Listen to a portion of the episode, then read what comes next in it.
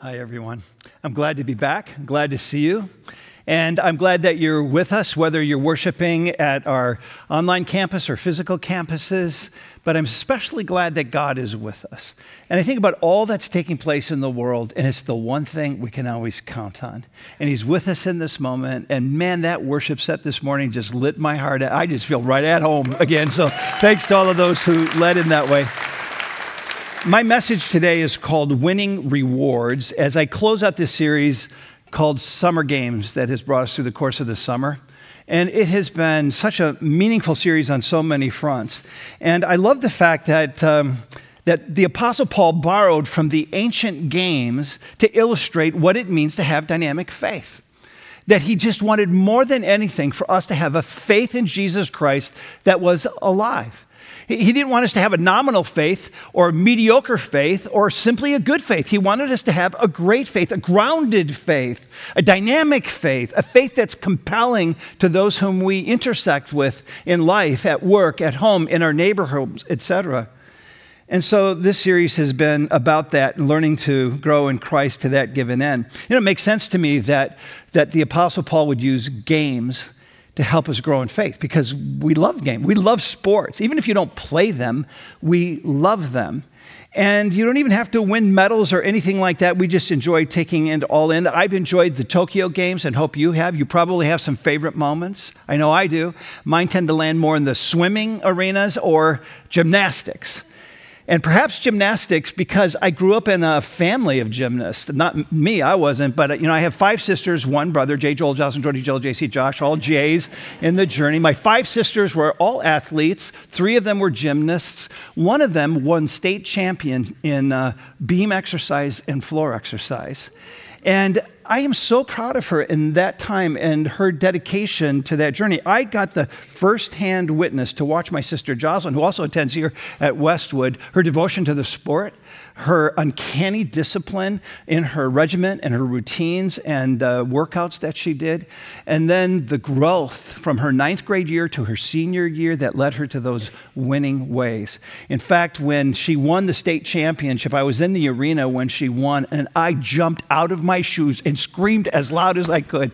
I was a total embarrassment to her in every possible way, and I didn't care. It was such an exciting time to be part of it. And so I cheered also for our own Minnesota Olympic Olympic athletes. Isn't it fun to have Minnesotans who were in the Olympics and won along the way? And so we celebrated. I've cheered along with Suni Lee and Grace McCallum as they've returned, um, both with silver medals from the team, and then also Suni Lee with uh, the medal that she won, gold, as well as a bronze medal. And uh, she was welcomed home here in Minnesota this past week. We're all proud of their accomplishments in every kind of way. You know, they're already having an impact on gymnasts around the world. It's amazing to watch how elite athletes influence. In fact, I came across this in one of the newspaper articles from Ayla Miller, who's from Big Lake. And she says, I want to be like her when I grow up. Obviously, I want to go to the Olympics. it's not so easy, it's so accessible along the way, but we know what it takes to get there by watching the stories of some of these great athletes. You know, the truth of it, though, is that God, in um, his journey of giving us faith wants us to understand that he intends our faith to be an influential faith, to influence the world in which we live and the people that we know. So, Paul teaches us that how to run the race of faith in a way that would allow us to win rewards. Eh, eh, but also, it's not just winning the reward, the prize that comes to us in the eternal realm. It's also there for us that we would be an influence to compel people who don't know God through faith in Jesus Christ to be compelled and consider Christ in their life. But as well, to the end that we would be an influence to take those who do know Christ and help us to grow up in Christ because we're influenced by their faith that we see to be alive and filled with joy. And you may ask the question, and a good start point for us in this is to just get the bearings of where we're going to go. I'm going to speak about the why there are eternal rewards. I'm going to speak to what the scripture describes as five of those eternal rewards. There may be more, but five are outlined for us in scripture. And then I'm going to get kind of personal with you and ask you to think about how you run the, the race of faith in your life. How do you, how do you run the race? I'm going to give you a think about it statement for just introspection. I'm not filling in the blanks, they're for you to consider your own journey. But let's start with a question that I think is an obvious question Are there really rewards in heaven?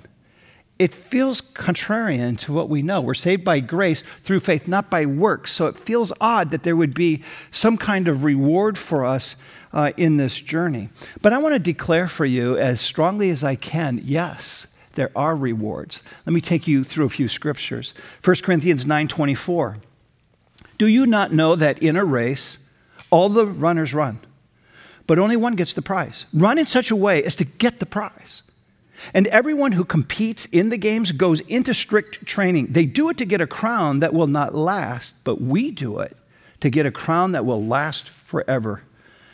That the rewards that we work toward on earth can be really good, really good. But we're told here they don't last. Rather, make it a priority in your life to run the race of faith to win the prize and the rewards that do last, that have eternal influence and impact. Make them a priority. So we go as well to 2 Corinthians 5:10. For we must all appear before the judgment seat of Christ so that each of us may receive what is due to us. Does that just get you excited about being before the judgment seat of Christ? It seems kind of intimidating, doesn't it? And it's understandable if you don't understand what the text is saying, but the judgment seat of Christ for believers is not about a final exam. And, and how many of you love a final exam? Let me see your hand. None. There's been none today. Nobody's raised their hand for a final exam because we feel pressure around the final exam. It's not a final exam that brings us to a place where um, we find that God is going to do something like punish us, but rather we find this is a, final exam that simply is about rewarding us, not punishing. Romans 8:1 reinforces this when he says, "Therefore there is now no condemnation for those who are in Christ Jesus." Oh, what a what a gift that word is. We are saved by grace through faith and when we put our faith in Jesus Christ, our sins, past, present, and future, as we sang about this morning, are forgiven. The blood of Jesus Christ has covered them. So we are set free from the bondage and the slavery of sin that keeps us down and causes us to live in fear, quite honestly. And we know that it is this grace that ushers us into the presence of Jesus Christ when we embrace him by faith. So rewards are given simply for how we run the race of faith. It's about what you do with the faith you've been given. In other words, if, if you've looked at your faith as something, oh, yeah, I believe Jesus, I've invited him to come into my life, and then it becomes about the heaven that is still to come, but you're not diligently living in your faith in Christ today, you will miss out on the beauty of all that he intends in the now. This is reinforced again in Revelation 22 2. Look, I am coming soon. My reward is with me, and I will give each person according to what they have done. So let me ask the question why then um, does God include for us a picture of winning rewards in uh, our eternal realm, but being aware of them now? And I think it's for one primary reason it's to motivate us in a couple of ways. First of all, to motivate us to be and live more like Jesus while we're here and to help others understand they can too. That, that's his purpose for us. Don't be waiting for heaven around to come to, to, us. We want to engage with the active work of the Spirit within us right now. And then, secondly, I think quite honestly, he gives us this picture and this glimpse of rewards now to encourage us to trust God in the hard world in which we live, we need to be reminded it becomes kind of a motivator for us to trust in God. So when you're tempted, trust God.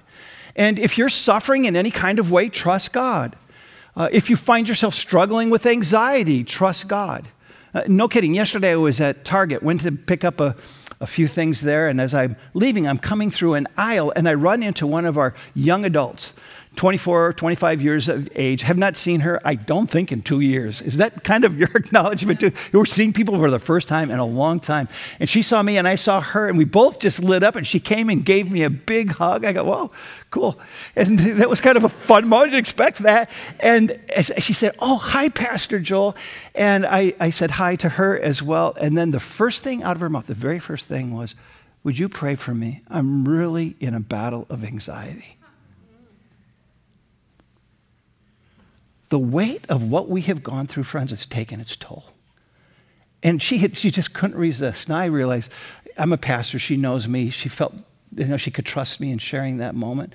But to be in an aisle in Target and to offer a prayer for one who's feeling the weight of the world, trust God. He's giving us a picture of what's ahead for us to the end that we can trust Him in all of these things. Really, what He's doing, God is acknowledging through rewards that we are sharing in the here and now in the ministry of Jesus, and we have entered into the suffering of Jesus. That life is hard and it's filled with suffering, but you will never feel closer to Jesus Christ than in the midst of suffering. He comes closest to us in that time as we make ourselves available because we're caring about what Jesus cares about. Our earthly reward system can really confuse us when it comes to the rewards in the eternal realm. So I want to clarify what rewards are not. I'm going to give you three of these clarifying points. First, rewards are not intended to distinguish between good Christians and better Christians. Why do we do this with each other? You know, we go, that's a bad person, that's a good person, that's a better person, that's the best person. It's not that way. That comparison kills on earth, and it's not helpful, and it's not part of the reality in the heavenly realm. And how can it be? Because we can't speak about how good we are. The Apostle Paul even says, There's no good that dwells within me. And so, what is the goodness being talked about here? It's the goodness of Christ who is in us.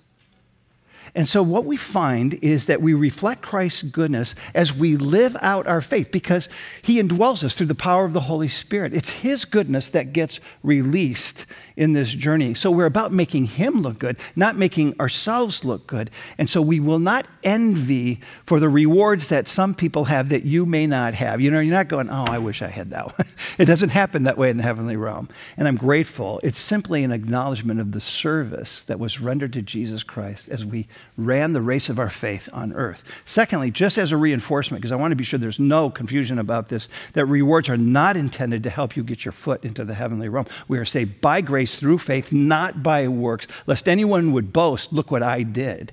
That clarity is so helpful. We receive this gift of grace by faith and then have access to the beauty and presence of the Lord. And then the third is that rewards in Scripture are described as crowns. So even as I go through this, it can be confusing because you're thinking of crowns in a certain way. So I want to clarify what rewards are not. They are not something, these crowns, that you wear on your head like a crown or a wreath.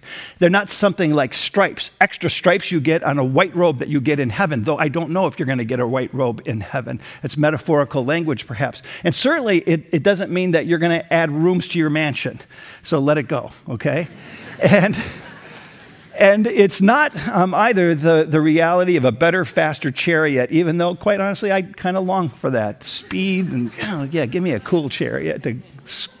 Okay, I'll let it go. It's not about those things, after all. Rewards are not something that you wear, they are something that you experience that elevate the goodness and the beauty of Jesus Christ. So let's take uh, our time and look at the New Testament description of five different eternal rewards that believers can receive. There may be more, but five are outlined for us in Scripture. I've had a number of people already say to me, I've never heard a message on rewards. And I pray that it serves as a humble motivation for you to want them and to live out your faith. To receive one of these prizes. I'm going to give you a point of reflection after we, each one for you to consider. So let's take a look at the first one is the victor's crown. Paul is thinking here about the athlete in the Roman arena, that before the race is run, they go into strict training. And they go into strict training in order to finish the race, finish the race. And some of them know they have a potential for a medal at the end, but not all of them. And most of them may not get a formal medal, but you still run it. I mean, I, I, I, was an athlete, not as good as my sisters in many ways, but I gave myself to sports. I did make it to state in uh, track, and I ran a 440 relay, and I was the last of that leg to come through. And I'm proud to say I got last place. but I went to state. Did I say that? I, I, I went to state. And I, I, just wanted to finish the race. I knew I didn't have a chance to stand on a medal court anywhere, uh, but I knew I got to run the race. I just wanted to finish it. And our, our eye is fixed on finishing the race for the goodness of the Lord that is before us in it. And so we find in 1 Corinthians 9:25 this picture. Everyone who competes in the games goes into strict training. They do it to get a crown that will not last, but we do it to get a crown that will last forever. We want to finish that race for that beauty. So, practically, it means there's a self discipline to how we live our lives. It requires the ability to say no to many good things that the earth offers to us. I mean, we live in a world of options. We're overwhelmed by the options of goodness that come to us. So we have to prioritize um, those good things that come to, our, uh, to, us in our lives. I think about Suni Lee, this uh, young gal from St. Paul wins the gold medal. She's 18 years of age. What an astonishing accomplishment. 18, high school student. And when you read, or if you saw some of the documentary footage about Suni Lee, you see her regiment was quite honestly kind of brutal. Up early in the morning, not easy for high school students along the way and then to do your first workout before you go to school. And then you go to school. Then after school, you go through a second workout. And then after the second workout, you might have some dinner. And then you go and you do your homework. And then you just thankfully lay your head on the bed until the early morning rises again, which means she had to say no to a lot of good things that we love to experience in high school in order to have better things that she felt were gifted to her around the sport that she loves. I think we can liken that to faith that serving God involves saying no to certain earthly good things in order that we would prioritize some of the eternal things that are cherished for us today and always. So we have to say yes to some of these eternal life options. So we ground our faith in a life of prayer, but that takes time. We, we uh, find a dynamic element to our faith when we're opening up the Word of God and hearing the Word of God, but that takes time.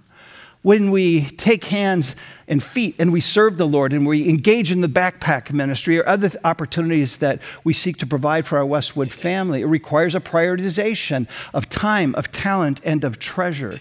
And that's what this is all about this reward. Those who exercise such discipline will receive the victor's crown. So think about it. Think about it. Are you prioritizing? Are you prioritizing your time, your talent, your treasure in order to serve God's purposes? Second crown is the crown of righteousness. Paul lived as though Jesus' return was imminent, and he longed for it. And it shaped his life and his decision making on every front. And it also helped him to know that part of his call and ours is to be available to join God in God's initiative to put things right, to make things right in his created order that was marred by sin to put it back together to fix that which is brokenness in the now until he returns. We read about it in 2 Timothy chapter 4 beginning at verse 6. For I am already being poured out like a drink offering. You get I mean, he's just giving the whole of himself. I'm being poured out like a drink offering, and the time for my departure is near. I have fought the good fight, I have finished the race, I have kept the faith. And now there is in store for me the crown of righteousness, which the Lord, the righteous judge, will award to me on that day. Isn't that interesting? He, he makes it clear I'm, I'm getting this one, but he does it in humility. And he says, not only me, but also to all who have longed for his appearing. He's just elevating. When you're longing for the appearance of Jesus and for him to come again, it shapes how you think of this world and how you give yourself into this world. And Paul believes with Jesus appearing that all creation is going to be made right, that he's going to fix everything that is broken. And he can't wait for that to happen. But he also believes he's going to get to join God in that effort to make this world a better place. And we all know this. There's so much brokenness and so much pain all around us in this life, in our relationships, in the world in which we live, and it can overwhelm us. I like what Paul says. He's real, he's honest. It's a fight, this world we live in, the brokenness we deal with. But do not miss the adjective. He said it's a good fight. He says, I have fought the good fight, I have finished the race, I have kept the faith. I've referenced this several times because I think it's so important, especially in the times that we're living in. The journey in which we're about is a fight, but it's a good fight. And if we elevate the fight over the good, we're going to have a hard time keeping the faith, wanting to keep our faith. We're going to be derailed in the race of faith. But if we elevate the good over the fight, where's the good? Christ who is in us. We have all the fuel, All that we need, we already have in us, and He'll help us press on into what's ahead. It's that call to trust God in the midst of his presence that is in us. I love that Paul includes this. At the end of his life, he knows he's about to die, and he says, And now there is in store for me a crown of cash. He, he didn't say that, I was just seeing if you're listening. he said, No, it's the crown of righteousness. So think about it. Are you available? Are you available, that is, in letting Christ, who is in you, work through you to make this world a better world, to help make relationships better. That's part of his purpose. Crown number three. The crown of life is reserved for those, uh, this crown of life, I love this one, is it's reserved for those who maintain their love for Christ in the midst of great oppression, persecution, and suffering, and even martyrdom where you give up your life to follow Christ. Eh, James 1:12. Blessed is the one who perseveres under trial because having stood the test, that person will receive the crown of life that the Lord has promised to those who love him. What a crown. This there are many people are going to receive this crown because they have given their life to Jesus. They're so devoted, they've given themselves to Jesus. Now, when you work through the scriptures, you'll find that there is this thing called spiritual gifts. That when you come to faith, the Holy Spirit indwells you, and the Holy Spirit deposits in every Christ follower at least one spiritual gift, likely two are complementary gifts. There are over 27, 28 spiritual gifts that are identified for us in scriptures. One of them is the spiritual gift of martyrdom which is the gift you exercise once. Think about that. When you give up your life, this was your moment to exercise that gift to the glory of God on high. And so we find that there are others that will receive this crown too. Any believer who has kept their faith and it's been costly to stand with Jesus in the face of opposition or ridicule or great persecution, um, but you've persevered, you will receive the crown of life. Revelation 2:10. Do not be afraid of what you are about to suffer. I tell you, the devil will put some of you in prison to test you, and you will suffer persecution. Be faithful, be faithful, even to the point of death. And I will give you life as your victor's crown. Think about it. Are you willing? Are you willing to suffer for the name of Jesus? For the gospel of Christ. That's what this reward is about. And then the next is the crown of glory. And I love this whole idea of rewards, these incentives that the Lord gives to us. The crown of glory is one of my favorite because of the broad scope of it. The crown of glory is for leaders, for faithful shepherds who watch and care over the souls of God's people. They refer to those who have been faithful as pastors and elders and deacons and ministry team leaders and Sunday school teachers and small group leaders, and I could go on and on. 1 Peter 5 2 gives us a picture.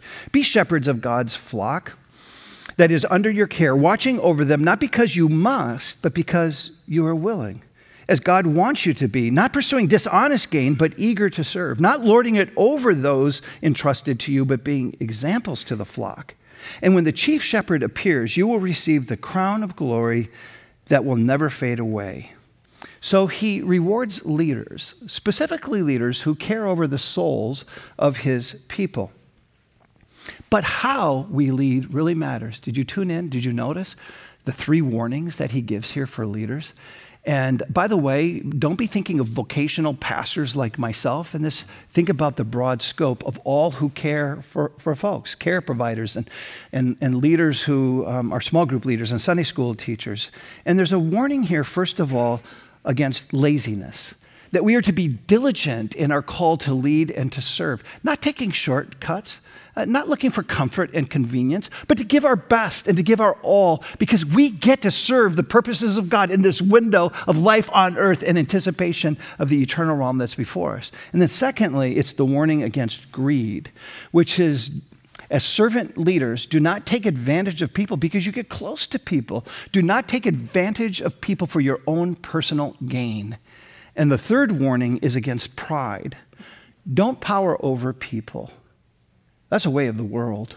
Power under, serve, wash feet.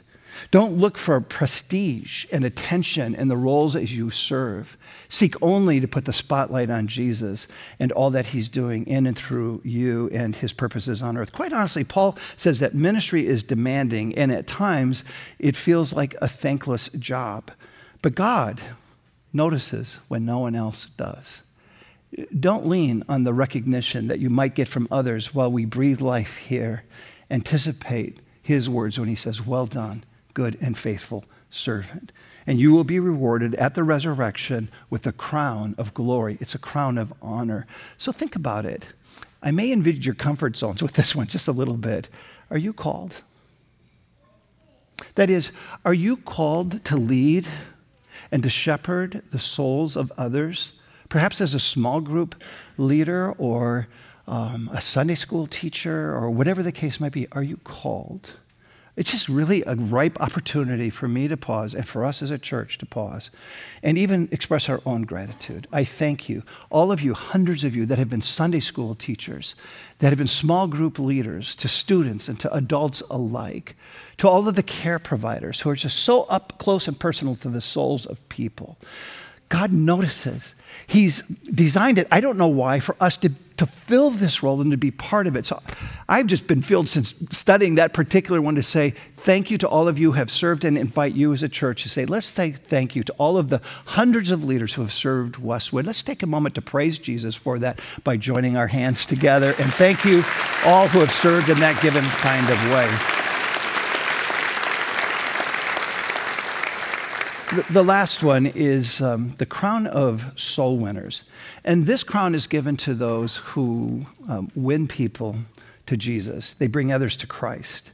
1 Thessalonians 1 or 2:19 For what is our hope, our joy, or the crown in which we will glory in the presence of our Lord Jesus when he comes? Is it not you? Indeed, you are our glory and our joy. Paul and other apostles and disciples are, and Christ followers are traveling from village to village, city to city, and they're proclaiming in humility but with boldness that Jesus Christ is the Son of God and the Savior of the world. And many who hear it believe and they receive Christ as Lord and Savior. This reward is given to those who proclaim, and people say yes to follow, and they receive that beautiful promise of life today and eternity with Him.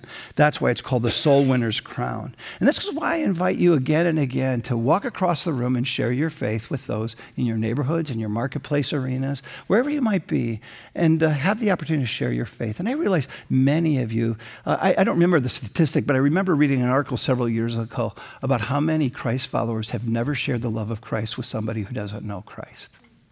Then we're just waiting for heaven. No, He purposed us to share. So, who's in your sphere of influence? And it's our responsibility to help teach you. So, we created a really simple little acronym to help you in sharing your faith. I love it. It's called BLESS, B L E S S. It's an acronym. I'll just briefly touch point on it. We have a, um, a whole video series on it if you want to listen to it. But the B is to begin with prayer. Start by praying for them. The L is to listen to them, not to agree with them. You may not even understand why they believe what they believe and how they live their lives the way they live their lives, but just listen to them to understand their needs. The third one you're going to like, it's to eat with them. Who doesn't love food? And God is a table God, and something happens when you engage with fellowship and conversation with people around a t- table with food, and it opens up, it disarms people. It welcomes us together as one. And the first S is to serve them. Find a need and meet that need. And the last S is to share your story. And in the sharing, the name of Jesus. And if it's the prompting of the Spirit, to invite them to believe in Jesus. You don't need to have the gift of evangelism. We're all called to do this. And when we do, this is the crown of soul winning. So think about it. Are you sharing the gospel?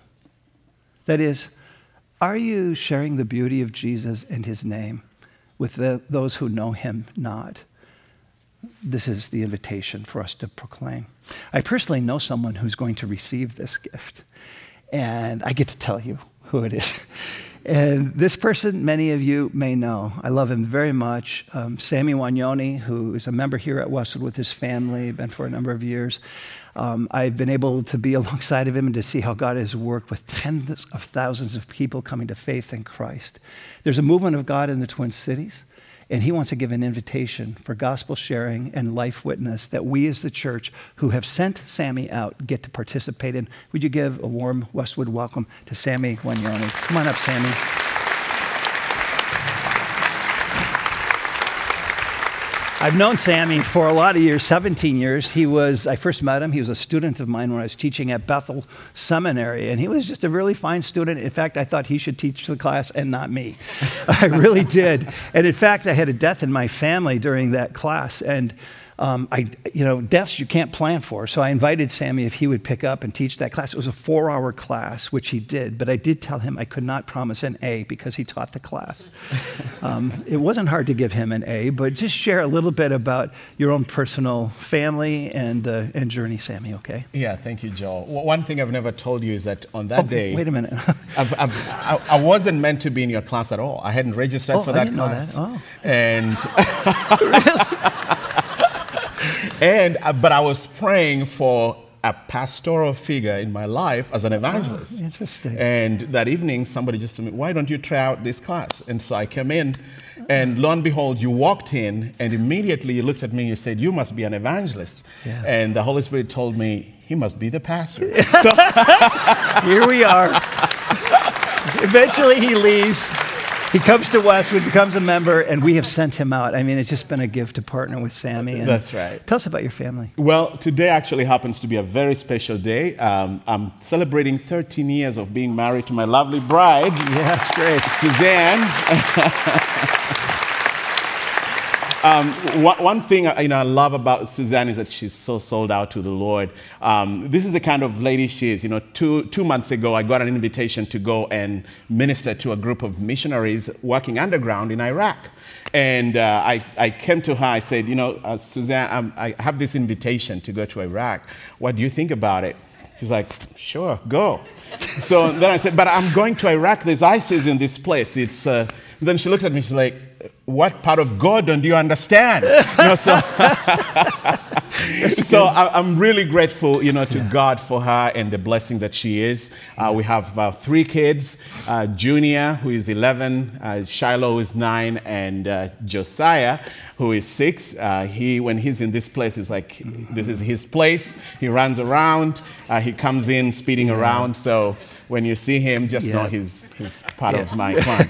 But, but there's a point that the Sunday school teachers here really influence. I mean, that they've shepherded his soul. He That's wants correct. to be here. He wants to grow. Absolutely. You were a young boy. In fact, when you actually got the call, most of us don't get that kind of clarity when we're so young, but you were eight. Correct. When the Lord gave you this clarity that you would be about sharing the gospel and soul, yeah. soul winning. Yeah, so I'm growing up in a little village in Africa. You know, I didn't wear my first shoe until I was like, you know, 13, um, you know, and, and so I used to walk out uh, around bare feet and yeah. uh, almost half naked, you know, because we didn't have clothes. But I don't want you to imagine anything. but Thanks for dressing kid. today, I was Sammy. just a kid. Anyway, um, yes. but in that moment, I encountered Jesus, yeah. you know, as a kid. And when I was eight years old, the Lord um, just met me, and uh, I was praying one day with one of my older siblings, and he prayed for me, and I got this you know, presence of the Holy Spirit in my life. And I, up to that point, I didn't speak English. I hadn't learned English. I had, you know, I had, never, had not been in an English class. Um, and I just began to speak English like that. Um, Isn't that amazing? Overnight. Yeah, overnight. I, I don't know why it's British English. Maybe it's because the Brits have crowns. Yeah. I'll give you that one. I'll give you that one. I just think it's extraordinary because even when I was grading papers, his grammar was perfect. You know, he didn't learn this. God gave it to him in this way. This is why I say he should have taught the class. But anyway, he gave you this beautiful gift, and you've yeah. been obedient. You've abided, and then Correct. you come to the United States, and uh, we, we, have this experience. You've kind of landed here because there's a movement of God in the Twin Cities, and That's part correct. of it is for the nations of the world, and part of it is for the nations that have come to our own doorstep in the Twin Cities. Mm-hmm. And I believe that's part of Sammy's call in his life. We've partnered with you on a lot of fronts to that given end, but what is this uh, event? You, are part of a ministry you started called Shine right after seminary. Correct. And under Shine, which ministers and brings the gospel all around the world, there is a local initiative called Merge. Correct. So, what is Merge and its mission? So, Merge is an initiative to share the gospel of Jesus Christ with the nations in the Twin Cities. Now, it includes Scandinavians, all right? So, uh, but we have over 100 different nationalities in the Twin Cities from over 100 different nations. A million people, first and second generation. 90% are not part of a church community. They are not hearing the gospel the way we are today in this place. And so the Lord laid on our hearts a burden to mobilize the church to intentionally reach in with the message of Jesus Christ. And how we do that, uh, we provide training, cross cultural evangelism training, um, and provide different tools and avenues to be able to share the gospel. For three years, I have listened to this vision for this event called Celebrating the Nations that's coming up. 300 churches are partnering. We want to partner with you. What is Celebrating the Nations? You've got a video to help us get a picture of it. That's right. So, actually, the mission has two parts. Part one, uh, from the uh, August 29th through September 3rd, we are inviting believers from all across the city uh, to gather every morning at Redeeming Love Church. Then we'll go out into the different neighborhoods across the city, sharing and inviting people, getting to engage with the other cultures, and as many people as the Lord brings on our way with the love of Jesus Christ. Then on September 4th, we are gathering at the state capitol, and I have a video to show you.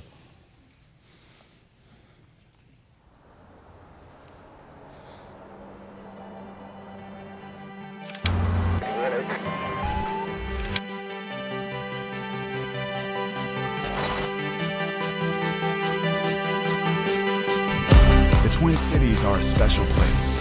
It is one of the most diverse regions in the country with over 100 nationalities represented. And where so many feel isolated and divided, we are here to call everyone together.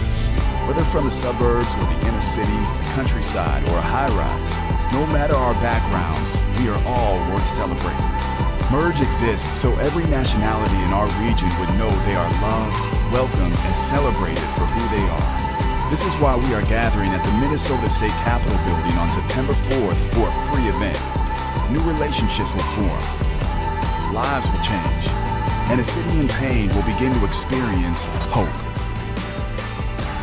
Join us September 4th, and together we will come out stronger. Learn more at www.celebratingthenations.com. I'm personally excited to participate on September 4th with you and your team, mm-hmm. and really hopeful that Westwood would be one of the lead churches to come alongside and serve. And there are four different ways we can serve. What, what are they? Yes, so one of the ways you can pray. You know, prayer uh, is really answering the call of Jesus. He said, Pray that God may send forth laborers.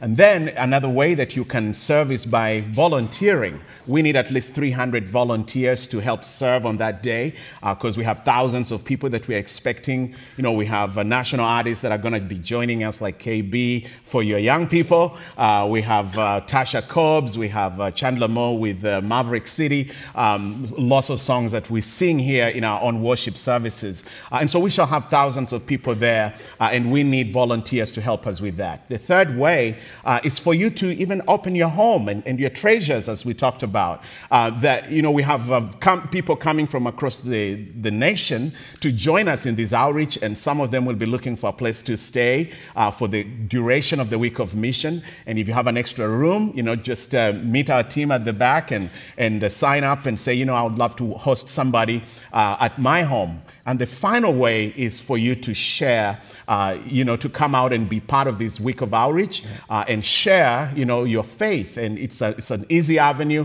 We'll provide training and you'll have others that go with you. So you won't be alone. So nothing to be scared about. It will be a wonderful way for us to bring closer the coming of Jesus Christ. Yeah. Let, mm-hmm. let the Lord invade your comfort zone. Join us. You can stop at the table at our physical sites or you look online. We'll direct you and you can certainly get involved. I'd love to pray for you and for this event and what God wants to do. I invite all of you to stand and join me as we do.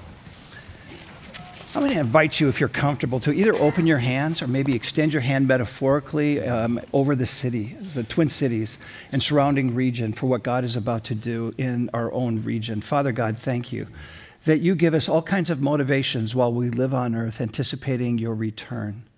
We don't wait passively by, we don't wait just for you to come.